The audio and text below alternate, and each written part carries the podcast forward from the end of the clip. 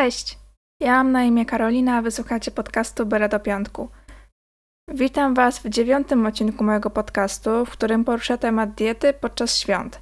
Nagrywam to w grudniu, przed Bożym Narodzeniem, ale te wskazówki dotyczą nie tylko tych świąt, ale również mogą być przydatne przy świętach wielkanocnych. Ci, którzy już trochę czasu mnie znają, pewnie wiedzą, jakie mam podejście do diety w święta, ale i tak myślę, że warto nagrać o tym podcast, ponieważ wiele osób ma obawy co do trzymania diety w święta i czasem wręcz nawet boi się tego świątecznego jedzenia. Ja nagrywam ten odcinek podcastu 16 grudnia, więc już lada moment będzie wysyp postów na Instagramie i pewnie też filmików na YouTubie o tytule Jak przetrwać święta. Co roku jest tego ogrom i myślę, że nie ma w tym nic złego, bo ciągle ktoś nowy do tego świata fitness przychodzi i nie każdy wie, jak zachować się w święta, kiedy jego ulubiony twórca internetowy mówi, jak y, ważne jest liczenie kalorii i zrezygnowanie z tego kawałka ciasta na rzecz pełnowartościowego posiłku.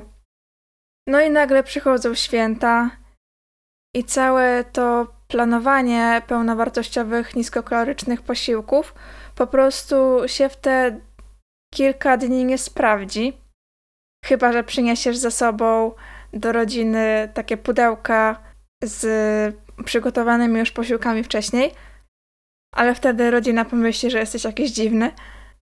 No właśnie, jak się zachować w te święta, żeby nasza sylwetka nie ucierpiała? Musimy sobie uświadomić to, że święta to tylko trzy dni i jeżeli w ciągu 365 dni w roku odżywiamy się zdrowo, dbamy o to, co jemy, zwracamy na to uwagę, to te trzy dni nie zaprzepaszczą nagle naszych wypracowanych efektów.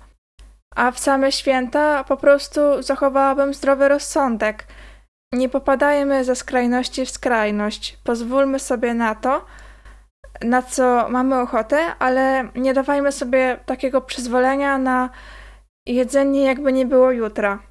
Bo już nawet abstrahując od sylwetki i tych zjedzonych kalorii, to jedząc podkorek będziesz po prostu źle się czuł.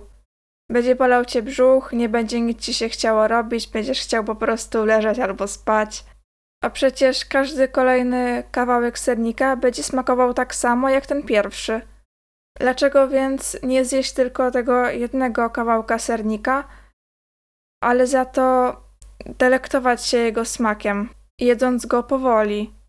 Bo przecież da się spróbować każdej potrawy z wigilijnego stołu, najadają, najadając się do syta, ale jednocześnie nie przejadając się. Bardzo ważne jest to, żeby nie traktować świątecznego jedzenia jako złe, tuczące jedzenie, ponieważ dzielenie jedzenia na dobre i złe oraz zakazywanie sobie tego rzekomo złego jedzenia to prosta droga do zaburzeń odżywiania. To, czy przytyjesz, zależy od tego, czy, jest, czy będziesz w nadwyżce kalorycznej przez jakiś okres czasu, a ciężko jest przytyć w jeden dzień albo nawet w te trzy dni. I owszem, waga mo może wzrosnąć, ale większość z tego to będzie po prostu woda i treść jelitowa, ponieważ wiadomo, więcej zjadamy, więc więcej jedzenia, za, resztek jedzenia zalega w tych jelitach. I stąd właśnie ten wzrost wagi, ale po kilku dniach waga wróci do normy. Więc nie ma co nawet wchodzić na tę wagę w czasie świąt albo tuż po świętach, żeby sobie nie dodawać tak jakby kolejnego stresu, bo to i tak się normuje. Zapomnij o podejściu 100% albo nic. Trzymasz dietę w 100% zdrową, a jak zjesz jedno ciastko, to pozwalasz sobie na kolejne, bo trzymanie michy nie ma już sensu. Przestań tak robić, bo to jest bardzo złe podejście. Możesz pozwolić sobie na to ciastko, tak jak w czasie świąt możesz pozwolić sobie na ten kawałek sernika. I nie musisz od razu pochłaniać połowy ciasta.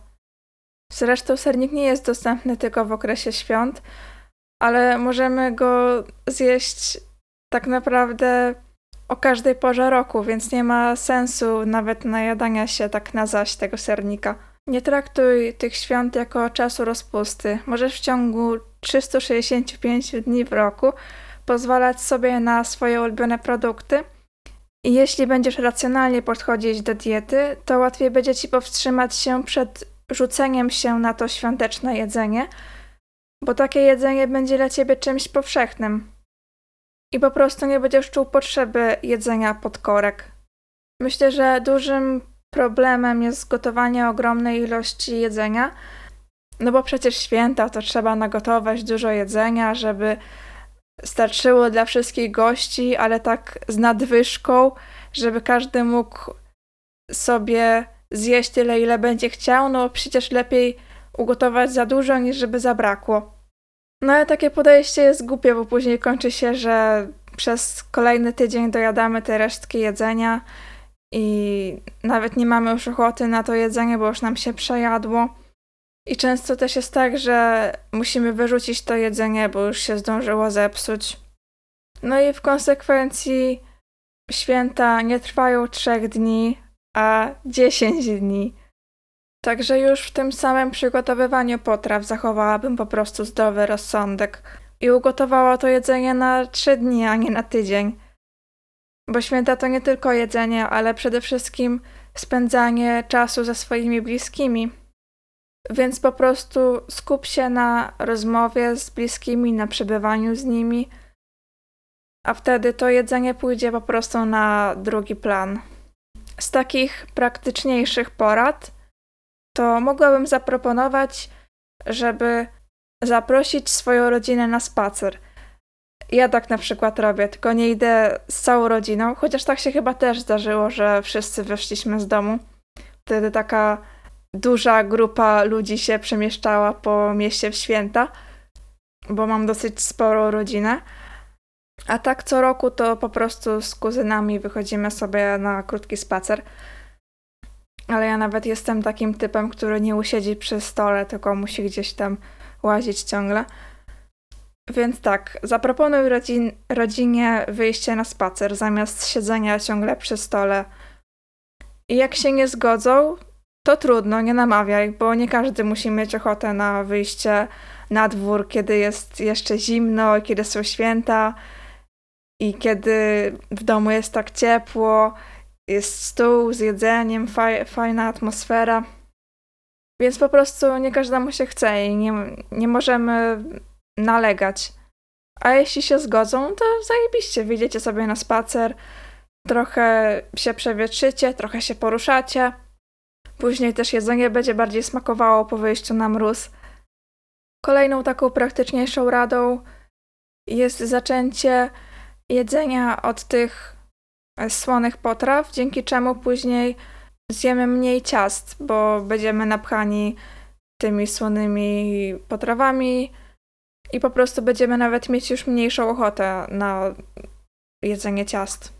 Możemy również ograniczyć wypijane kalorie i po prostu pić wodę, żeby nie nabijać tak bez, bezsensownie kalorii i żeby też móc troszeczkę więcej zjeść. No ale mówię, nie ma co przesadzać w żadną ze stron. Nie ma co skupiać się na tym, ile te poszczególne potrawy mają kalorii. I nie ma co nabijać na siłę tej aktywności, jeżeli nie mamy na nią ochoty.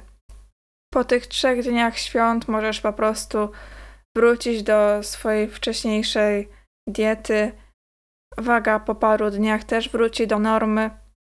I nawet później zapomnisz, że w ogóle nastąpił jakiś skok wagi. Więc nie ma co robić sobie wyrzutów sumienia z tego powodu, że trochę więcej zjedliśmy, ani nie ma co stresować się tym skokiem wagi. I to wszystko, co chciałam Wam przekazać w tym podcaście. Bardzo dziękuję za wysłuchanie do końca. Mam nadzieję, że moje rady okazały się pomocne. Jeżeli tak było, to będę wdzięczna za jakiś feedback na Instagramie albo na Facebooku. To jest ostatni odcinek podcastu w tym roku, dlatego chciałabym Wam życzyć zdrowych, wesołych świąt, spędzonych z rodziną oraz niezapomnianego Sylwestra. Słyszymy się w styczniu. Miłego piątku.